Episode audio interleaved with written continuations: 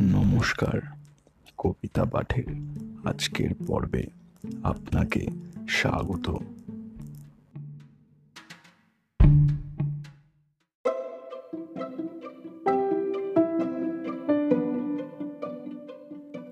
আজকে আমার নিবেদন কবি সুকুমার রায়ের কবিতা তেজিয়ান।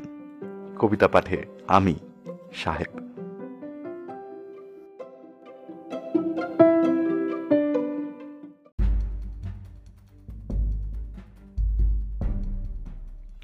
চলে খচ খচ রাগে গজ গজ জুতা মচমচ তানে ভুরু কটকট, ছড়ি ফট ফট লাথি চটপট হানে।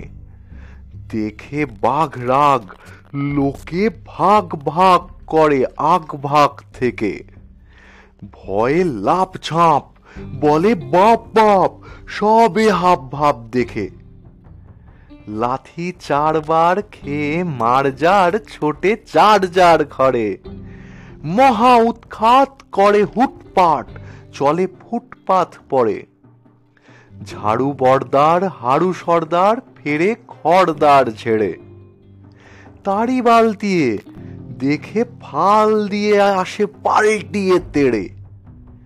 রেগে লাল মুখে হেঁকে গাল রুখে, মারে তাল ঠুকে ডাপে।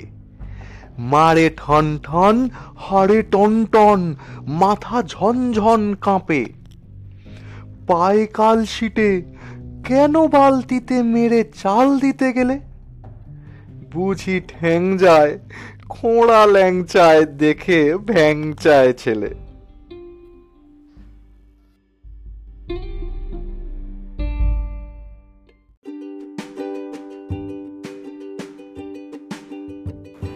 শ্রোতা বন্ধুদের কাছে অনুরোধ, অবশ্যই জানিও কেমন লাগছে আমার কবিতা পাঠ।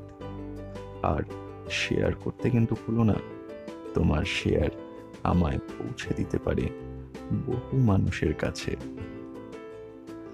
এছাড়াও, আমার আপকামিং এপিসোডসের আপডেটস পেতে সাবস্ক্রাইব করো আমার চ্যানেল ধন্যবাদ।